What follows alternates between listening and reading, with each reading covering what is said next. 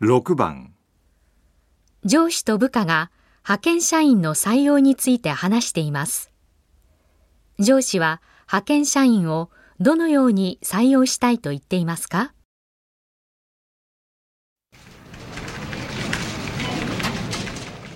高橋君例のキャンペーン期間中の派遣社員手配の方どうなってるああ、はい。派遣会社から連絡がありまして、1ヶ月を2、3名のローテーションでどうかと言ってきてるんですが。 1ヶ月を2、3名はい。1日とか2日交代の形になると思いますが。うん。何ヶ月もっていうわけじゃないんだから、一人でフルに入ってもらえる人を頼むよ。そうですか。交代ではダメですか。うん。1ヶ月だけのことだからね。